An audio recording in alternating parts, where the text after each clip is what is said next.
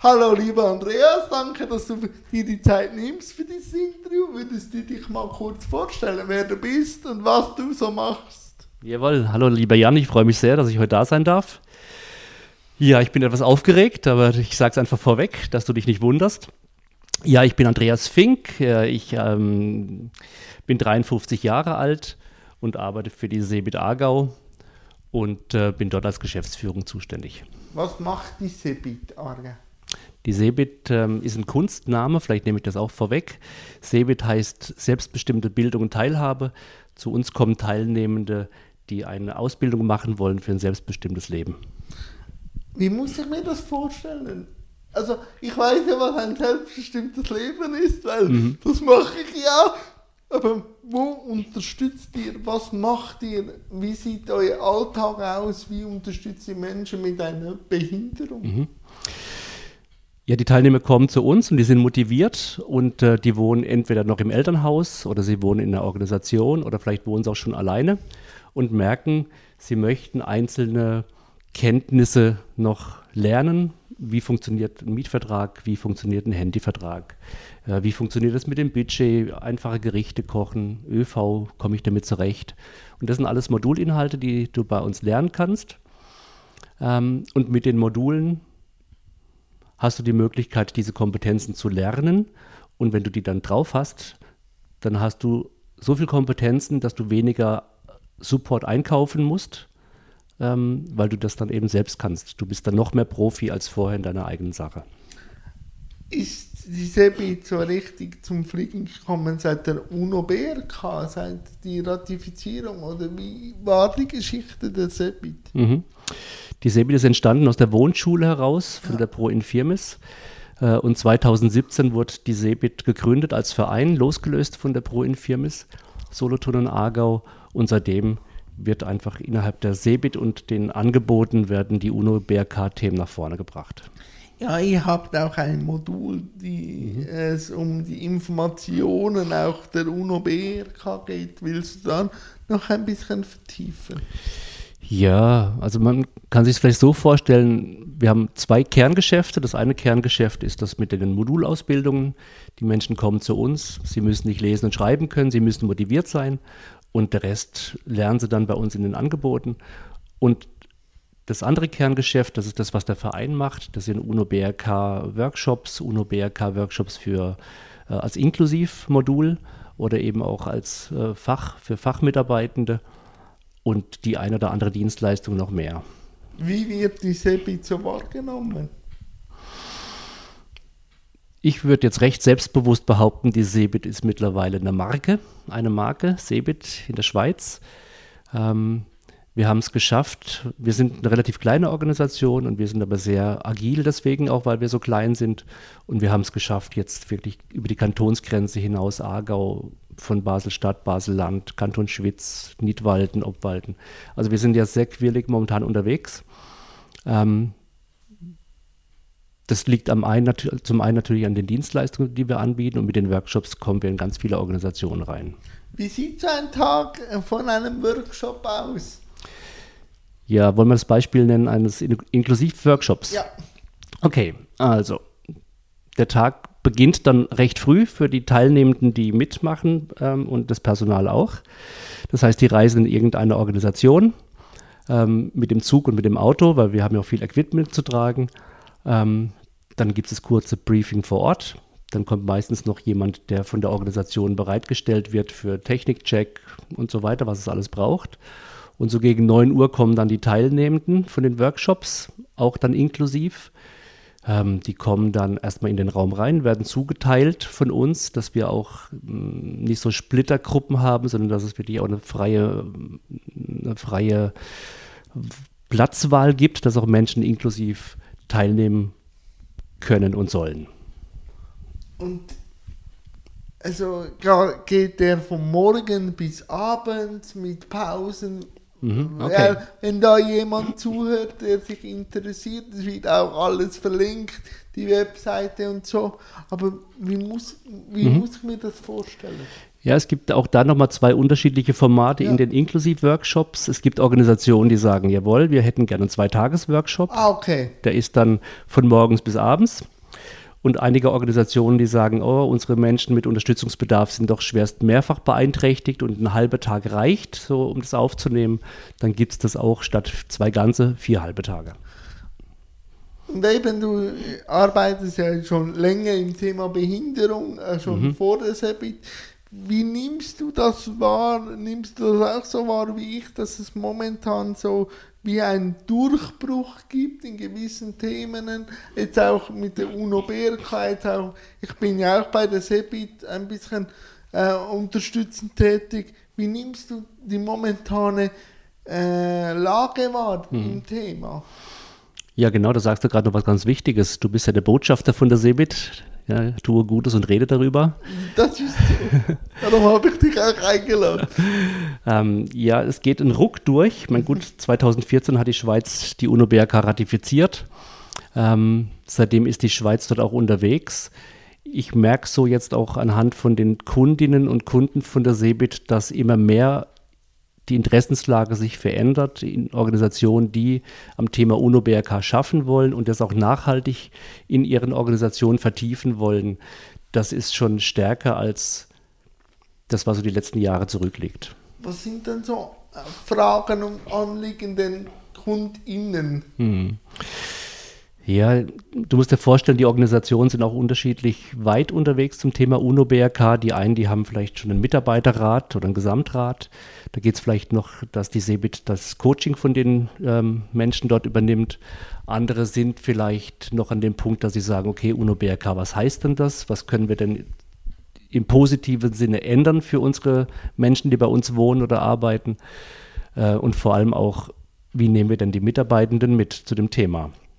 Weil die Organisationen sind sich sehr bewusst, dass herausentwickelt aus der fürsorgenden Haltung jetzt mit der UNO-BRK, mit Teilhabeorientierung sehr viel Fragestellungen auch für die Mitarbeitenden entsteht. Und um ihnen Sicherheiten zu geben, braucht es auch mindestens Workshops zum Thema, um das zu sensibilisieren. Was ist für dich persönlich die UNO-BRK? Relativ einfach auf den Punkt gebracht. Das ist ähm, Mitspracherecht für die Community für selbstbetroffene Personen, sie dort zu unterstützen, dass sie recht alleine in dem Thema zurechtkommen, dass sie am Anfang sich trauen, alleine in dem Thema zurechtzukommen und dass es eine gleichberechtigte auf Augenhöhe ein Miteinander gibt. Ich höre immer wieder, dass auch die UNO-BRK Grenzen hat. Hat es die für dich auch oder eher weniger? Also ich bin ein sehr optimistischer Mensch ich sehe ähm, in der UNO-BRK keine Grenzen. Es ist eher ein grenzenloses, sagen wir mal noch, Projekt dazu. Ähm, ja, ich sehe es sehr, sehr grenzenlos. Eben, du warst auch im Thema viel in Deutschland auch tätig. Wenn du jetzt Deutschland und die Schweiz vergleichst im Thema auch, vielleicht UNO-BRK, wo steht die Schweiz? Ja, Also das Thema UNO-BRK ist in Deutschland schon länger und stärker verankert. Du siehst in der Diskussion, was die Werkstattplätze, die Atelierplätze angeht, auch die Wohnsituation, da ist Deutschland an einem anderen Punkt. Ähm, die Schweiz wird auch an dem Punkt stehen, aber sie ist wie jetzt einfach zeitverzögert unterwegs, weil sie erst 2014 ratifiziert hat. Wie ist da, ich weiß es gar nicht, da kannst du mich auch gerne ein bisschen briefen hat Deutschland das Zusatzprotokoll unterzeichnet. Ja, das hat's. Genau. Und das fehlt in der Schweiz noch. Deswegen werden ja auch momentan ganz eifrig auch wieder Unterschriften gesammelt, dass das Thema nach vorne kommt. Und äh, vielleicht ist der Aufruf jederzeit und immer möglich und nötig, dass ganz viele Menschen das auch mit einbringen. Ja, wenn man eben das äh, Zusatzprotokoll eben nicht unterschreibt, dann ist eben die UNO-BRK auch äh, mehr so ein Visionsprojekt und dann kann man eben schon auch, wie gewisse Stimmen sagen, sie hat ihre Grenzen. Wenn man mhm. eben das Zusatzprotokoll unterschreibt, ist ja eigentlich sehr klar, was geht und was nicht geht. Oder sehe ich das falsch? Das siehst du richtig. Und es geht ja letztendlich auch darum, dass der Mensch mit Behinderung wirklich an dieselben Rechte kommt ähm, und Pflichten hat wie der Mensch ohne Behinderung. Und das kann nur dann vollkommen in Kraft kommen, wenn das Zusatzprotokoll unterschrieben ist. Was hat dich fasziniert, wo du ins Thema Behinderung und weshalb bist du ins Themengebiet Behinderung eingestiegen? Okay, das ist ein Themawechsel, der ist krass. Ja, du, äh. wir wollen dich auch ein bisschen verstehen. Okay, danke. Ähm, ja, ich bin jetzt seit rund 30 Jahren in der Arbeit tätig. Ähm, ich kam in die Arbeit vor rund 30 Jahren aufgrund von eigener Lebenskrise und habe gemerkt, irgendwas Sinnvolles will ich tun. Ich habe dazu mal habe ich schon zwei abgeschlossene Ausbildungen gehabt und hätte wahrscheinlich auch weitergewirkt und gearbeitet. Dann kam ich aber in eine gesundheitliche Krise und dann habe ich gefunden, nee, also wenn ich das halbwegs überstehe, dann möchte ich was Sinnvolles tun und ähm, bin dann ganz bewusst auf eine Weltreise gegangen mit einem Tagebuch und das Tagebuch dann im Hinterher hat mir dann gesagt, wohin die Reise geht. Weshalb? Was, was stand in diesem Tagebuch? Da stand drin, was ich im Leben erreichen will und was nicht. Okay, wo du die Weltreise gesehen hast, hast du auch verschiedene Bilder über Behinderung gesehen oder was hat dich dann ins Thema eingeführt?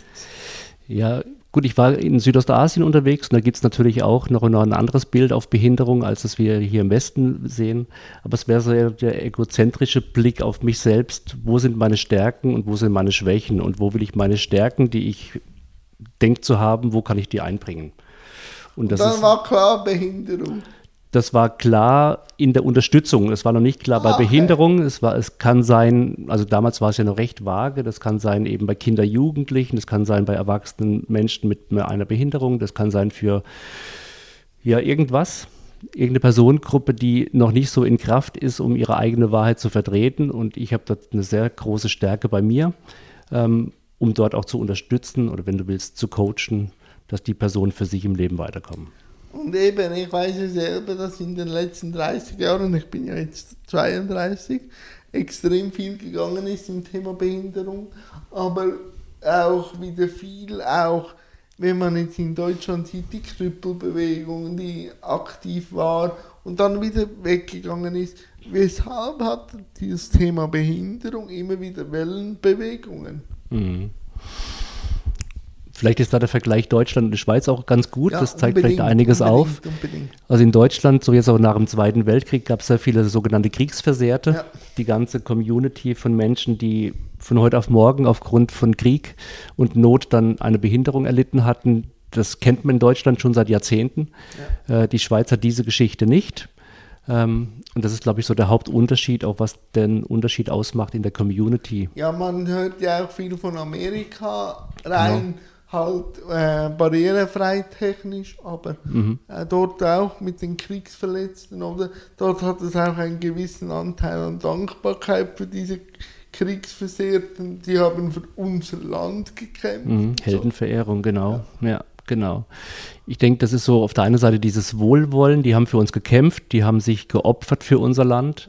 Ähm, und gleichzeitig aber auch die Unterstützung für die Personen, dass sie jetzt in dem jetzigen körperlichen, psychischen Zustand, den sie sind, dass sie wahrgenommen da drin werden und dass sie eine möglichst starke Unterstützung bekommen, ihr Leben möglichst gut weiterleben zu können. Eben, wenn man jetzt über, dein, über deine Jahre so spricht, was ist für dich jetzt so nach 30 Jahren eine Behinderung? Was ist eine Behinderung? Eigentlich das, was es schon auch vor 30 Jahren war, als ich in der Arbeit angefangen habe. Okay. Also ich kann dich und ich kann andere Menschen, auch die jetzt scheinbar keine Behinderung haben, behindert machen, indem ich ähm, Hürden aufbaue, indem ich keine barrierenfreie Zugänge schaffe, indem ich kommuniziere, dass es die andere Person nicht mitbekommt. Ich kann ganz viele Barrieren oder Behinderungen einbauen, aufbauen und ähm, Behinderung bedeutet für mich, dass es eine, Zugang, eine Zugänglichkeit gibt, über Bildung, über Bewegungsfreiheit dorthin zu kommen, dass ich mich auf Augenhöhe bewegen kann, ob ich Mensch mit oder ohne Behinderung bin. Weil wenn die Behind das Umfeld mich nicht mehr behindert, dann bin ich auch nicht mehr behindert. wenn du auch mit deinem Umfeld oder mit dem erweiterten Umfeld, mit der Gesellschaft über deine Arbeit sprichst, was bekommst du für Feedbacks? Ja, also ich habe natürlich, ich lebe auch in meiner Blase. In meiner. Blase hat es ganz viele, die das Arbeitsfeld gut kennen, weil sie dort selber beruflich in irgendeiner Art und Weise zu tun haben. Ja. Jetzt war ich gerade am Wochenende mit zwei guten Freunden unterwegs beim Wandern, die kommen aus ganz anderen Sparten. Und wenn man dort natürlich so das eine oder andere über den Beruf austauscht, dann merke ich, wie die auch wieder in ihrer Blase leben und wie das Thema für sie im Alltag gar keine Rolle spielt, weil sie gar keine Berührungspunkte haben. Und warum haben sie keine Berührungspunkte? Weil wir immer noch sehr unterschiedlich unterwegs sind in verschiedenen Wohnhaus-, Wohn- oder Organisationskontexten ähm, mit Sonderschulen und so weiter. Dieses, dieses Gemeinsame, was seit einigen Jahren erst entsteht, ist noch nicht so weit fortentwickelt, dass es die breite Bevölkerung wirklich erreicht. Ähm, wie siehst du dann den Weg, wenn man jetzt nochmal zur UNO-BRK zurückkommen? Was müsste noch gemacht werden oder welchen Ast der UNO-BRK ist noch nicht so ausgeprägt, wie es du dir wünschen würdest? Mhm. Ich glaube, der Schlüssel ist auch da bei der Bildung. Mhm. Ähm, der Schlüssel auch dahin, auch zu befähigen und zu sagen, hey, du schaffst das, du hast eine Stimme und nutz sie. Ähm, die Community von Menschen mit Beeinträchtigung, die brauchen deine Stimme. Ähm, dann kommen wir auch endlich weg von dieser Fürsorge, weil dann sind die Menschen selber in der Lage zu sagen, jawohl, ich mache mit und ich kann das und ich will das äh, und zeigen ihre Grenzen auf. Und dadurch kommt dann oben und unten zusammen und man hat wirklich die Möglichkeit, auch miteinander weiterzugehen. Aber es braucht nicht nur die, die es zulassen, es braucht die, die die Stimme auch in die Hand nehmen und sagen, jawohl, ich will gestalten. So wie du das auch machst. Danke, danke für die Blumen. Was ich aber jetzt auch fest, viel festgestellt habe, ist, die politische Teilhabe. Und das sage ich nicht nur, natürlich kann man da über die Hilfsmittel auch sprechen, aber ich, hatte jetzt selber auch zwei, drei PräsidentInnen hier vom Kanton Zug zu den Wahlen und mit ihnen habe ich gesprochen, ist das Thema Behinderung aus, aus KandidatInnen ein Thema und so. Und das sehe ich dann schon oft, oder? Weil, wenn man es wieder geschichtlich ansieht. Früher hat man einfach gesagt, ihr seid nicht mündig, mhm. darum könnt ihr auch kein politisches Amt oder Politik muss euch überhaupt nicht interessieren. Da, da schauen wir andere. Auch die Parteien haben das ein bisschen verschlafen, eigentlich seit 2000 und 14 wäre äh, die politische Teilhabe auch in der ähm, UNO-BRK. Das ist schon bei den ähm, Vertreterinnen der Politik da, aber sie haben immer noch den, den Irrglauben, es müssen Menschen mit Behinderungen zu uns kommen. Ich sehe das ein bisschen anders, wenn du früher in einer Sonderschule warst, ähm, hattest du gar keinen Aspekt zu der Politik. Und da sage ich, da müsste man Parteien an der Hand nehmen und sagen, geht in Institutionen, macht Werbung, sagt, hey, wollt ihr mit uns politisieren? Wie könnte da die SEBIT einen, einen großen Teil für die politische Teilhabe machen? Ist jetzt ein bisschen vielleicht Zukunft, aber ich sehe da schon auch einen großen Aspekt. Ja, das, das siehst du vollkommen richtig. Und zwar, also wir sehen auch schon die Fragestellung von den jungen Personen, die jetzt frisch aus der HPS kommen, vielleicht die letzten fünf Jahre von der Heilpädagogischen Schule kommen, die sind anders beschult, die ja. sind anders unterwegs, die haben einen anderen Background, die haben sehr starke Eltern, die ganz gezielt auch mit und für ihre Kinder was, was Aktives suchen. Ähm, das war vor 10, vor 20, vor 30 Jahren war das anders. Ja. Ähm, also wir nehmen in der CeBIT auch das Thema auch auf, politische Mitbestimmung, weil das auch ein ganz zentraler Punkt ist, weil an dem Punkt kommt die Gesellschaft oder der, der gesellschaftliche Aspekt äh, zum Tragen und die Umsetzung von der UNO-BRK losgelöst von dem gesellschaftlichen Aspekt, das funktioniert nicht. Und es braucht eine aufgeklärte Gesellschaft, was es bedeutet. Es braucht einen starken politischen Willen und es braucht natürlich auch die Organisationen, die dort alle ihren Beitrag dazu leisten und es braucht den Mensch mit Beeinträchtigung dort auch sich aktiv, so wie er das kann und möchte, auch einzubringen. Ja, weil wir haben vorher im Vorgespräch beim Kaffee kurz gesprochen, es geht schon ein Ruck auch politisch, mhm, aber mhm. es ist mehr so eben um die Teilhabe, um die Subjektfinanzierung da schon, aber wenn es dann um die Parteien geht und um die äh, um die Bewirtschaftung auch von Menschen mit Behinderung, da sehe ich schon noch ein Gap, weil mhm. wenn ich dann immer wieder sehe, dass Generalversammlungen oder Parteiversammlungen irgendwo in einem Gebäude ist und dann noch diskutiert wird, ob man ein äh, Gebärdensprachdolmetscherin anstellen muss oder nicht, dass ich dann schon, dass da noch zu wenig Berührungspunkte da sind was man ja immer wieder hört zu UNO Bergkant, ich weiß gar nicht, ob du da auch schon Berührung hattest, ist ja Schweden und Skandinavien immer sehr vorne. Weißt du, was die anders machen? Nee, da bin ich zu wenig informiert. Äh, ich hatte vor einigen Jahren hatte ich so das Glück, ich war mal in, in Schweden ja. und ich habe damals äh, mich ähm, eingesetzt für Menschen mit ähm, herausforderndem Verhalten, wie es so schön heißt die irgendwo auf der roten Liste gestanden sind, ähm, um zu gucken, wie können sie denn am Leben teilhaben und wie kann, man, wie kann man sie unterstützen, dass sie mehr auf ihrer Wohngruppe, mehr in ihrem Leben für sich im Guten was organisiert bekommen. Und habe sehr viel Fachlektüre über Schweden gelesen und war dann damals auch in Schweden und habe gesehen, und da kam ich ein Stück weit auch neu auf die Welt, die Definition von Behinderung ist in Schweden eine andere, als wir die bei uns pflegen. Ähm, wenn ich mich jetzt richtig erinnere, das ist schon ein paar Tage her, ähm, du giltst als Mensch mit Behinderung, wenn du die Sprache nicht beherrschst. Also du hast einen Migrationshintergrund, bist aber sonst vielleicht körperlich unversiert, bist nicht behindert in dem Sinn, wie wir es definieren, sondern du beherrschst die Sprache nicht, hast dann eben das Handicap, dass du die Sprache nicht kannst, also bist du dort in dem Behindertengesetz oder unterliegst du dem Behindertengesetz. Und wenn du das so auslegst, dann hast du natürlich andere Spielräume und andere Möglichkeiten, als wenn du die Definition jetzt aus der Schweiz nimmst. Ich habe einfach auch schon gehört, dass die gar keine äh, separative äh, Organisationen so haben. Und das ist dann natürlich also dann muss ich mal nach Schweden gehen und muss mir das anschauen. Das ist dann eine gelebte Teilhabe, wenn du es so an, anschaust. Mhm, das ist richtig. Ich bin unter dem Aspekt auch nach Schweden und ich habe beides gesehen. Ich habe große Werkstätten gesehen, wo Menschen, sogenannte Menschen mit Behinderungen, industrielle Fertigung äh, gemacht haben, irgendwelche Autoteile, Handyteile damals zusammengebaut haben. Das sah alles recht ähm, aus wie in jeder Produktion aber es waren eben Menschen unter dem Aspekt der Behinderung, wie sie dort nach Definition gelten. Und ich habe auch eine separative Organisation angeschaut, die irgendwo im Outback war, ähm, wo das genauso funktioniert in der Organisation wie jetzt hier äh, im Kanton, wo auch immer du hinschaust. Also beides.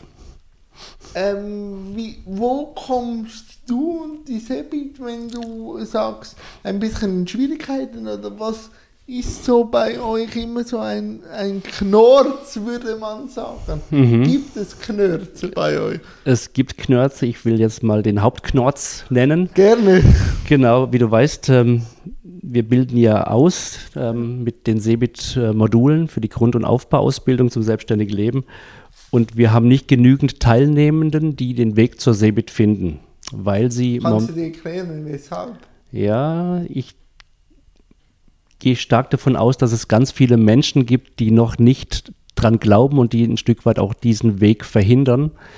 Ähm, aus den altbekannten Gründen der Fürsorge auch heraus und vielleicht nicht sehr motivierend, unterstützend unterwegs sind und den Menschen mit Beeinträchtigung vielleicht eher dahin bremsen und sagen, hey, warte doch noch mal ab, du kannst es vielleicht noch nicht, jetzt warte noch mal ein Jahr oder zwei bevor sie wirklich dann, und die gibt es natürlich auch, wir haben Teilnehmende momentan, ähm, wir haben jetzt im November wieder Diplomkurs, ähm, wo, sie, wo sie fertig sind, also Diplomierung. Ähm, aber wir haben nicht genügend Zulauf von neuen Teilnehmenden, weil es ganz viele Verhinderungen aus den Organisationen, von den Elternhäusern und so weiter gibt. Ihr habt ja auch Menschen mit Behinderungen im Stiftungsrat. Wie läuft es dort? Mhm. Ja, die Sebit hat natürlich auch einen Vorstand. Äh, der ist sechsköpfig. Davon sind es zwei Menschen mit und vier ohne Beeinträchtigung. Sagen ja viele, das ist unmöglich und schwierig, aber ihr macht das. Ja, das ist immer die Frage, wo, wo schaust du hin? Ja, na, ich weiß das schon, aber ich höre das ja oft auch bei dir, dass du hm. mit diesen Fragestellungen ja an dich herangetreten wird. Also wir schauen grundsätzlich äh, nicht nach den Problemen, sondern nach den Lösungen. Und wenn wir jetzt eine Vorstandssitzung haben, ist es so, es gibt ein vorbereitendes Gespräch. Das heißt, die zwei äh, Vorstandsmitarbeitenden, die treffen sich mit einem Vorstand und gehen die Traktantenliste durch und besprechen sie in Einzelheiten, dass auch die beiden mit Handicap auch da durchkommen, dass sie verstehen, um was es geht, ihre Fragen klären können und ihre Teilhabe auch besprechen. Äh, dass sie im Grunde verstehen, um was es geht. Dann kommt die Sitzung direkt im Anschluss. Und äh, was wir merken ist natürlich, oder was ich auch merke in der Sitzung, ist, es braucht ein anderes Wording. Äh, wir müssen uns keine Schlacht liefern mit äh, hochgestochenen ähm, Rhetorische. Genau, wir müssen es dann nicht über, über, überhöhen, sondern einfach auf dem Boden bleiben und immer wieder auch mal Zeit einräumen und nachfühlen, ist es verstanden? Und wenn es verstanden ist, und dann geht es weiter zum nächsten Punkt. Das heißt, die Sitzungsstruktur braucht etwas mehr Luft als, oder momentan vielleicht noch etwas mehr Luft, als es sonst normalerweise in Sitzungen abgeht, wo ein Punkt nach dem anderen abgehakt wird. Eben, das Interview kommt wahrscheinlich dann im Dezember wenn meine Planung so aufgeht, wie ich es mir vorstelle. Wenn man jetzt, jetzt ins 23 äh, schauen, was steht dort dann auch an Modulen und wie kann man sich bei euch melden, wenn man es so jetzt in die Zukunft schaut, ins mhm. nächste Jahr?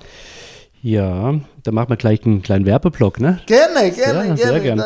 Das wäre jetzt eben eine Zeit. Also für die Module kannst du dich jederzeit als Teilnehmer anmelden, unterjährig. Das ist nächstes Jahr auch gleich wie jetzt die letzten Jahre. Was neu sein wird, sind zwei neue Formate, wie das eine ist der Multiplikator. Wir haben einfach aufgrund der Fragestellung von den Organisationen gemerkt, sie wollen die UNO BRK nachhaltig äh, nach den Workshops, die sie von der CeBIT eingekauft haben, vertiefen.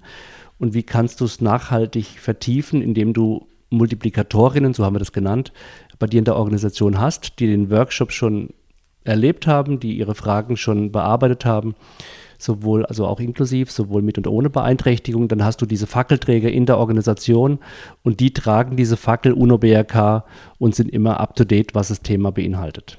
Das ist das eine. Und das andere ist, das ist noch in der, in der Projektphase gerade, da bin ich noch auf, auf Geldsuche und zwar geht es da um die Tutorinnen ähm, auch inklusiv von der, zum Thema UNO-BRK. Und zwar, das ist die Unterstützung für die Menschen, die noch nicht so wissen, wie können sie ihre Stimme erheben, wie können sie politisch, wie können sie aktiv mit, mitschaffen, wie du und ich auch. Ähm, und diese Tutorinnen-Weiterbildung, die soll im nächsten Jahr, wenn es gut kommt und ich die Finanzen äh, bekommen habe, so auf, ja, ich sag mal Herbst soll das starten. Äh, das Grobkonzept sieht anderthalb Jahre vor, sind 220 Stunden, ähm, wo du durch verschiedene Module auch wieder äh, sehr theoretisch, aber auch praktisch mitgestaltest und mitlernst, was es dann eben heißt, ähm, vor einer Klasse zum Beispiel zu stehen, vor Studierenden und zum Thema UNO-BRK zu referieren als selbstbetroffener Mensch oder ähm, vielleicht in der Organisation, in der du lebst oder arbeitest, auch als Mitbestimmungsrat mitzuwirken, dass du dort auch einen Support bekommst von der CeBIT. Und die ist sehr theoretisch und auch praktisch äh, veranlagt, die, die Weiterbildung, dass es auch diese praktischen Elemente braucht, dass du die auch ausprobieren kannst. Dann kommst du mit den Erkenntnissen zurück und bist so im Projekt unterwegs, dass du möglichst stark hinten herauskommst. Und glaube ich, aber da kannst du mich auch korrigieren, mit der Hochschule ist, glaube ich, auch noch etwas geplant. Oder? Oh, genau, das hätte ich jetzt vergessen. Ja, für das hast du mich. Danke. Ja, und zwar, wir haben jetzt ein, das erste inklusive Modul also wir predigen ja von der Sebit die Inklusivität und wir sind aber auch exklusiv, weil wir sind ja an irgendeinem Schulort irgendwo in Bux momentan, beziehungsweise in Aarau in der Clubschule von der Mikro eingemietet. Sehr schön übrigens. Ja, sind schöne Räume. Okay. Genau, jetzt mit der Hochschule, also mit der HFGS in Aarau, wird jetzt im Januar ein Projektmodul starten. Und zwar es gibt ein Thema, die Teilnehmenden haben sich angemeldet, wie sie das immer tun, und wir können das in den Räumen der HFGS durchführen und dasselbe findet statt mit der offenen Tür, dass die Studenten, die Studentinnen äh, aus dem Erstsemester dazukommen. Das Thema ist Auftrittskompetenz und da haben wir an dem Punkt eine inklusive Bildung, weil Menschen mit und ohne Beeinträchtigung sind in demselben Modul und erleben dasselbe Wissen, dieselbe Wissensvermittlung. Und wenn man jetzt über das Jahr hinaus sieht, so, du hast von Visionen schon von Anfang gesprochen, mhm. wenn man jetzt deine Vision ein bisschen weiter streitet, wohin möchtest du? Oder ihr? Ja, das ist ja immer so, so, eine Mischung, oder? Wohin will ich, wohin will die Organisation und woher, wo wollen die Leute hin, die bei uns die Ausbildung machen? Und das ist immer auch dieses Abwägen. Wo ist so mein Ego-Anteil und was geht wirklich, was ist in der Community los und wo ja, wollen die so hin, oder? Das, das, das, sind auch immer wieder Fragen, die ich mir stelle. Darum und klar, es gibt natürlich immer wieder mal Richtungsänderungen, wo man sagt, okay, jetzt ähm, ist die Richtung, die eingeschlagene, vielleicht nicht die richtige, jetzt ändern wir mal die Richtung und dann gehen wir weiter, um es wieder neu zu justieren. Aber wenn du mich jetzt so nach der Vision fragst, ich kann mir sehr gut vorstellen, dass das Thema Inklusion auch in der Bildung, also ob das die ähm, Fachhochschule Nordwestschweiz ist oder andere oder jetzt äh, die HFGS Bildungsinstitutionen, dass die für Menschen mit und ohne Behinderung zugänglich sind ähm, barrierefrei sollte mittlerweile kein Thema mehr sein. Wäre ja. wünschenswert. Ja. Okay, hast du da andere Erfahrungen? Ja, ja, aber das ist so der Early Bird. Okay. Aber das Thema selbst finde ich so die inklusive Bildung, dass, dass Menschen an, in einem Klassenverband äh, hocken und dieselbe Chance an Bildung teilzuhaben. Das ist so für mich das, das vordergründige Ziel. Nein, man sieht und man hört auch, dass ihr und du natürlich für die Sache brennst. Ähm, ich danke dir recht herzlich für das für mein Set, aber äh, am Schluss äh, gebe ich immer noch das Wort meiner Gast oder Gästin, äh, mir noch ein, zwei Fragen zu stellen, falls es Fragen gibt. Und sonst bedanke ich mich recht herzlich, aber jetzt zuerst einmal Feuer frei, frag mich, was du fragen willst. Ja, yeah, da brennt schon länger was, seitdem okay, ich dich okay, kenne okay. auf meiner Zunge. Ja, also, los. Bist bereit? Jederzeit. Ähm, ich frage mich so, also ich kriege dich ja mit auf verschiedenen Kanälen, ich sehe dich ja auch immer wieder mal in irgendeiner Veranstaltung und du bist ein sehr, ein sehr wacher Geist und unterwegs mhm. und du brennst ja auch für das Thema.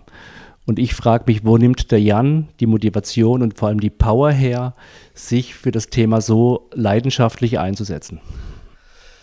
Das ist eine sehr äh, wichtige Frage, die ich mir auch immer wieder stelle. Ähm, erstens mal, wenn ich merke, dass es, also wenn an mich herangetreten wird, wenn ich mit einer Idee komme und dann heißt es, das ist unmöglich und das geht nicht, dann bin ich jetzt noch mehr motiviert, mhm. zu tun, weil eben unmöglich ist ja auch noch eine Meinung, bis es jemand gemacht hat. Sehr gut. Ja. Und, und das Zweite ist so, wenn man es spezifisch zum Thema Behinderung anschaut, ist es immer wieder die Erholung in anderen Themen. Mhm. Also wenn ich jetzt mit anderen Menschen in meinem Kanal spreche zum Thema Kunst oder sonst irgendwas und dann kommt wieder ein Satz, der mich inspiriert, irgendwas zu machen oder zu tun um dann wieder ins Thema Behinderung zu gehen und mit diesem Satz oder mit, dieser, mit diesem Mindset Sachen zu machen. Also es ist immer wieder der Wechsel in die Gesellschaft, um mhm. wieder in die, äh, von der Gesellschaft wieder in die Community zu gehen und wieder so einen Push zu machen. Es ist halt immer der Austausch mit Menschen, der mich immer wieder neue Energie freisetzt für das Thema Behinderung. Also kann man sagen, der Jan ist ein Brückenbauer. Ja, das, das wird mir oft so. Okay. Aber natürlich, in erster Linie geht es bei mir um, immer um den Dialog. Und um das zweite Thema geht es dann immer auch um das Aktivistische. Aber in erster Linie will ich einfach meine Welt farbiger machen und da, da lade ich eben alles ein weil jede andere Welt macht meine Welt wieder irgendwo farbiger und das kann ich dann wahrscheinlich gut transportieren dann für die extrem spannende, vielfältige, komplizierte, manchmal nervenaufreibende äh, Community-Arbeit, aber die schätze ich sehr. Aber es ist immer wieder ein, ein Reflektieren von meinem Selbst auch. Du hast es angetönt. Geht es um das Ego? Geht es um die Sache? Geht es um Vision? Wie reagiert die Community? Das sind auch immer wieder Themen, die ich spannend, aber auch gleichzeitig auch manchmal sehr ermüdend finde. Aber mhm. der Spaß muss immer gewährleistet sein. Darf ich noch eine Frage stellen? Natürlich. Genau, du hast mich ja gerade nach Vision 23 gefragt. Du hast ja so viele unterschiedliche Formate jetzt letztes Jahr und dieses Jahr auf die Beine gestellt. Du bist ja so ein quirliger Mensch. Was gibt es 23 Neues vom Jan? Ja, 23 ist noch nicht so spruchreif, wie ich es mir gewünschte. Aber vielleicht eine Intensivierung mit der Sebit kann ich mir gut vorstellen. Äh, oder auch sonst. Ähm, aber äh, zuerst einmal jetzt sicher äh, die drei Tage Swiss Handicap Messe mhm. im Dezember, wo ich moderiere und auch im Messebeirat bin. Und äh, 23 dann viel, äh, Fernsehen ist immer wieder ein Thema und da sind wir auch dran. Vielleicht sieht man mich im Fernsehen, spätestens im 24 sollte man mich wieder sehen. Aber ich hoffe schon im 23, also mir wird es nicht langweilig und das Engagement im Kleintheater wird auch ein wenig ausgebaut. Das freut mich sehr und doch, doch, also äh, man wird sicher von mir hören, lesen oder sehen, aber wo es genau hingeht, das weiß ich nicht. Was ich da einfach gelernt habe, ist Vertrauen zu haben, dass mhm. etwas kommt. Weil ich bin also ich war und bin ein verbissener Mensch. Also ich möchte immer gern schon wissen, wo die Reise hingeht. Aber das kann dann auch manchmal kontraproduktiv sein. Manchmal habe ich gelernt, schon die Richtung zu halten, aber den Kaureflex nicht zubeißen lassen, weil dann okay. die, den Weit, die, dir die Weitsicht fehlt äh, um vielleicht andere Optionen auf anderen Wegen zu beschreiten und nicht gerade so, wie man es vielleicht sich selber ausmalt. Mhm. Ja, manchmal steht man sich auch selbst im Weg damit. Und da mhm. bin ich, glaube ich, da habe ich schon eine gewisse Meisterschaft drin. Darum muss ich jetzt manchmal auch ruhig angehen lassen. Eine Frage hätte ich noch. Eine Frage, ja. Okay. Du bist ja jetzt momentan auch als, als Dozent tätig. Ja. Ähm, du hast ja auch gerade die Sebit nochmal angesprochen. Ähm, darf die Sebit im nächsten Jahr oder im, im, übernächsten Jahr auf dich zukommen, wenn wir noch, ähm, also bei uns geht es vielleicht nach vorne mit, mit äh, unterschiedlichen auch zusätzlichen Teamressourcen, die wir einstellen können. Darf die Sebit dich fragen, ob du Interesse und Lust hast und willst du dir das zutrauen? Ja, die Sebit darf mich immer anfragen.